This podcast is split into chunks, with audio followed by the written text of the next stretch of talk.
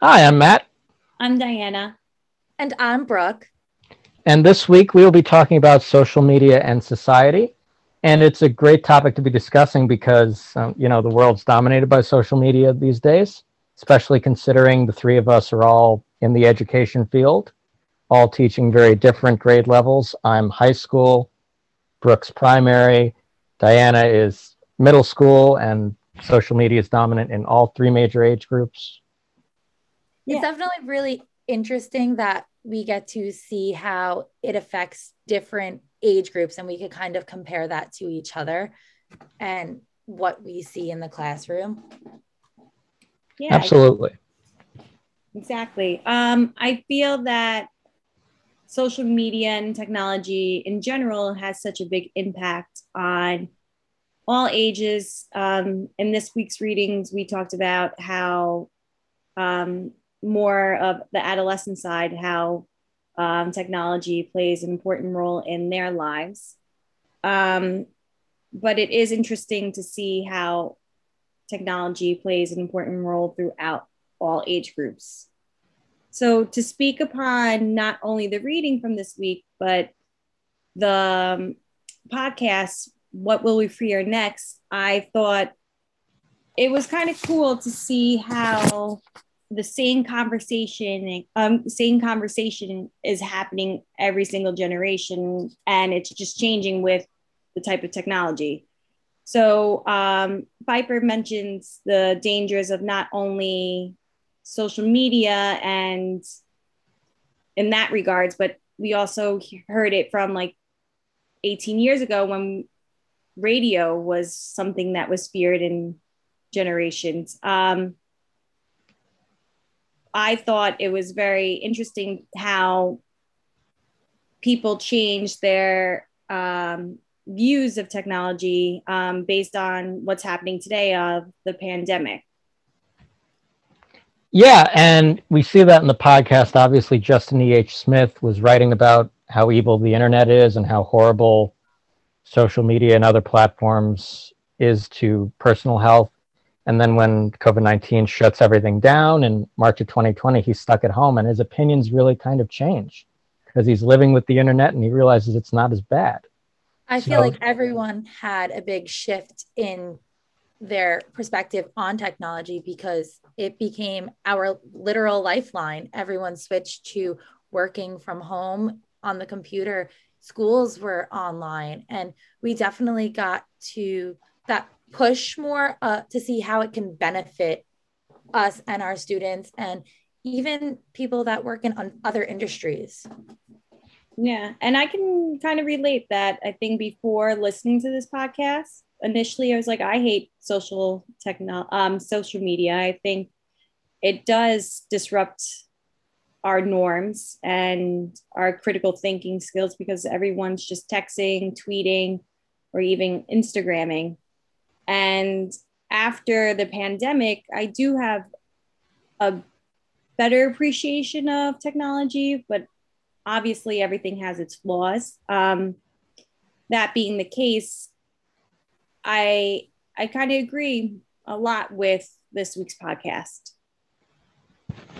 Yeah, it's really cool. Just the you know we obviously the gut reaction is to say that social media and technology is bad, but you know, Amy Orben, who is another scholar, when she was doing her doctoral work or her whatever was, her research on social media and the negative effects it has on mental health of the young, she looked into prior work and she saw that in the 50s, Mary Preston said the exact same thing about radio. And that clearly, you know, isn't the case because radio didn't heavily damage kids to the point where they're not, you know, themselves anymore.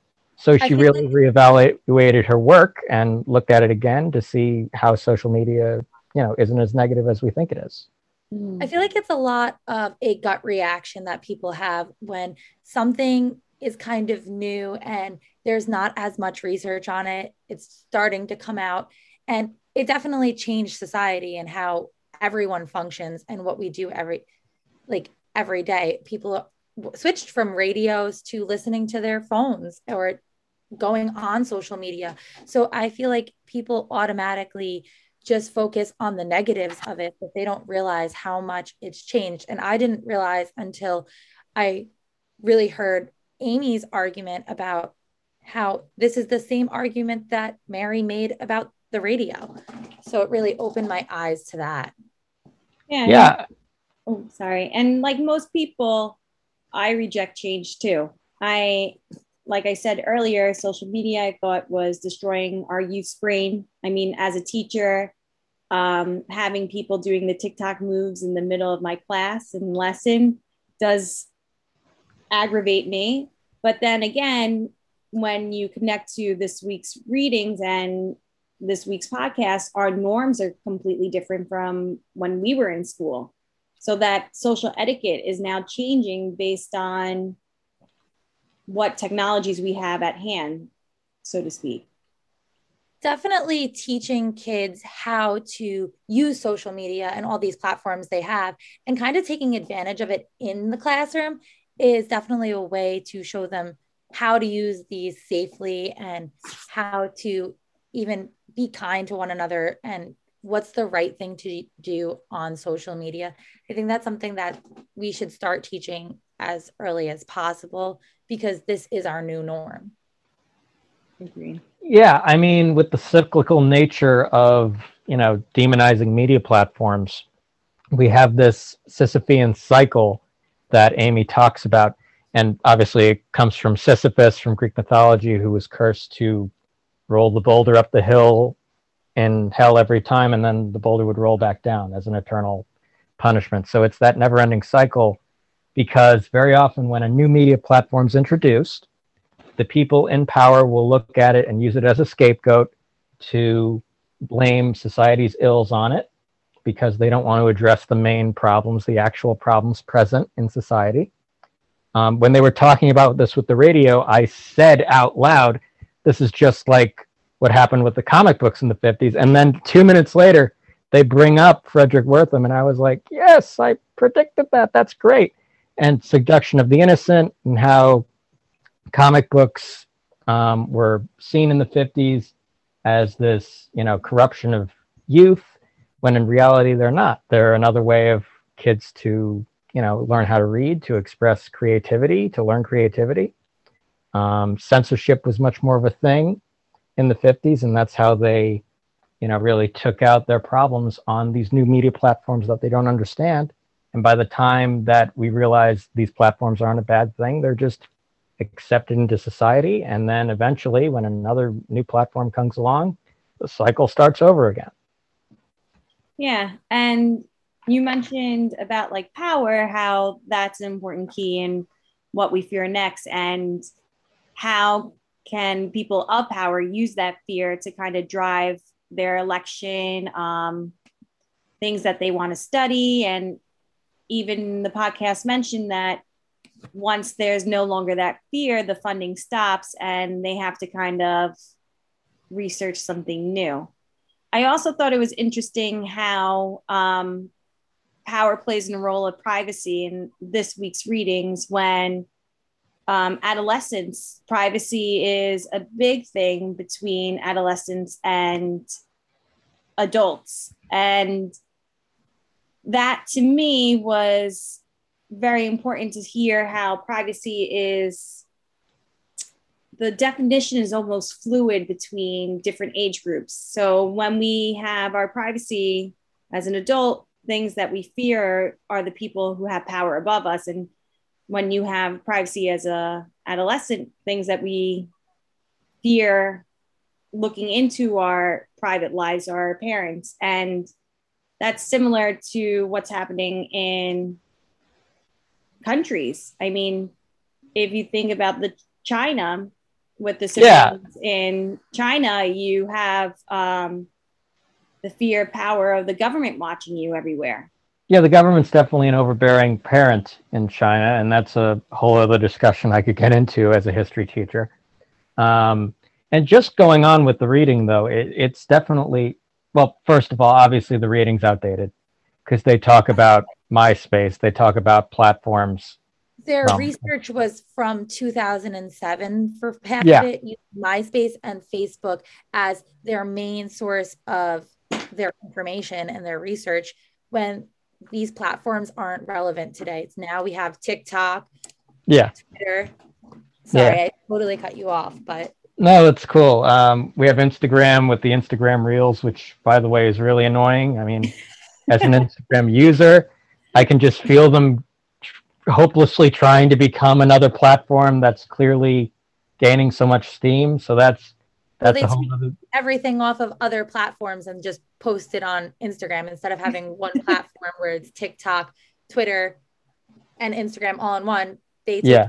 TikToks and they take people's tweets and they post it on Instagram. Yeah, it's it, it well that's that's annoying stuff. Well, technology is um, a fast moving target that is just always changing. And I mean, it's just insane how these research that we had, this research that we had in the chapter, how relevant is it? Because Amy speaks about research, we kind of have to be proactive more than reactive. And maybe what we read in this week's chapter, how relevant is it? Because good research takes time. So are we reading it after the fact or is this a good lens to what's going on in the adolescent mind? Yeah, I mean, I definitely, um, I definitely appreciate the personal accounts by the kids that the author looked at. I mean, the conflict between privacy and presence is definitely worth looking at. You have the desire for teens to have a community to be a part of, to find connection to, but that community may not necessarily jeopardize their actual in person relationships. It may expand upon it or mm-hmm. connect with it. There's also, you know, the sense that the parent is what's really the source of what they want to be private from. We mm-hmm. see a mm-hmm. lot of teens in that reading not care as much about big companies that have data, although we see that very heavily as a problem with you know, Facebook just went through in the last couple of years a major inquisition by the government about their data control. Well, so there's definitely a lot of good within the outdated stuff. Yes, I wish it was more relevant to today because I feel like the platforms definitely take a turn now. Um, and kids are posting and adolescents are posting even more public information that's supposed to be private because now they have all the privacy settings where they can just block their parents. Right. And they're now posting information for anyone to see whether or not it's a stranger they'll post their address they post their license plates they will give any information out the only yeah. person they really don't want to see that information really seems to be their immediate family or their parents but if it is because they're blind or if they're actually doing it to be intentional, where the readings touch upon these adolescents, we don't give them enough credit because a lot of the things that they do post are intentional. Um, they spoke about one teen girl who was going through a breakup with her boyfriend, and she knew her mom was looking at her post, but right. she had to be very meticulous on what she was posting. She wanted people to know that she was upset, but she had to do that subliminal the coded song lyrics. Yeah, of the song lyrics that she knew that her mom wouldn't understand that um, she was like upset that she was okay and because i know parents can be a little overreacting. So I think with the relevance of it, it I don't know. I feel like I might have to talk to some of my students to see like what their um, tactics of our pri- um, tactics for privacy. Do they use subliminal things? Um, I mean, they mentioned Pig Latin, which I thought was funny. Yeah. Do they do yeah. something like that on social media to make sure that their parents don't see, or do they have that trust with their parents that they don't really care if they have their accounts and they kind of just dictate what they're putting into the public? I i'm very curious to see how relevant this chapter was um, is to our current lives. Um, when you have um, social media efforts you know it's it definitely brings us back to the china thing which we can discuss if you want to if you want to stay on this a little longer. Uh, yeah, let's we could go into the China. I I thought it was um, quite interesting to see how this is happening in our everyday lives and our mobile technologies and lampposts and everything can kind of dictate where we are as a social status. Um, yeah, so speak more to that. Yeah, so the fact that we have a a major world power that uses, you know, street cameras and facial recognition software and, you know, transaction history, credit history, personal um, accounts of how these people behave in China and openly assign a social score to every person is, you know, it, it's like a credit score where you have, if you have a higher score, you get discounts, you get benefits. A more moderate, lower score, you don't get those benefits. And then if you have a really low score, you can get blacklisted. And very often we see that the journalists have um, a lot of blacklisted people in their group because they're speaking out against the Chinese government. It's mm-hmm. definitely, mm-hmm. you know, a horrible thing. If you get blacklisted, you can't get train tickets or, you know, you can't put your kid in a better off school. To me, going back to the comic book thing, it gave me serious vibes of um, Captain America Winter Soldier, where in that movie, uh, a neo Nazi group infiltrates the US government and they use uh, like the personal history and algorithms of everyone's personal data that's around the world and they try to target people that based on their personal history they see as you know someone that could be um, a target to them. And you know it it's a really dark idea to think about these big governments using our information to try and hurt us so that's that's definitely something to consider um, to look at um, it's happening right now in our world i hope it doesn't get as bad as the things that i'm talking about but it's definitely you know, it's definitely something that's yeah. there. Yeah, yeah. You're yeah. sounding like a real pessimist, um, kind of thing. If you think of the optimistic approach of yeah. GIS. So I talk about this with um, my math students a lot because we go through statistics and how data is collected and gathered to predict future events. So yeah, this is a very relevant to- topic, and they use geographic informational systems where, um, not like a GPS where it gives you directions from point A to point B, a GIS system actually takes data of what you're doing. Um, like if you're going to Starbucks, or if, I mean, you can even talk about structure or outcomes of like a, um, a building or whatever the case may be but they use that data and they collect that data to predict where you're going to go um, what you're going to buy. And to me some of the optimistic things about it if they're taking my data from where i'm leaving at 340 which is school to go home it does tell me what my traffic is going to be like so that's, that's kind of cool, like that surveillance part of it. so a lot. Just trying to be an optimist on that. No, I, I'm with you. Look, I I like that Netflix uses what I've watched to predict things I might like. So that's yeah, another positive on it. It is a little bit much when you're talking with your friends and you say, Hey, I really like this shirt at American Eagle. And the next thing you know, you have an ad for the exact shirt you were talking about yeah. on Instagram. So sometimes I feel like it's a little bit too much and it invades your pri- like your privacy a little bit too much going back to privacy. Yeah. So where does where is the line and where does it stop that it's too much? Yeah. Exactly. I, yeah, definitely with that privacy and choosing what not to share and maybe these surveillances are changing our authentic um, how we act on a normal basis. If you think about our even self. like police officers now, they use body cams. Absolutely. Um, how has that changed their profession? You know what I mean? Just being underneath this constant surveillance. I mean, even when as a teacher, and I'm teaching virtually, having that mm-hmm. surveillance of the parents right might be behind the screen. How am I behaving differently in front I noticed at first a lot students. of teachers were very afraid of reprimanding their students and asking mm-hmm. them, hey, can you please stop that? And they would kind of let behaviors that they would never let slide kind of fall through the cracks because they didn't want the parents being like, hey, I don't like how you said X, Y, and Z to that student.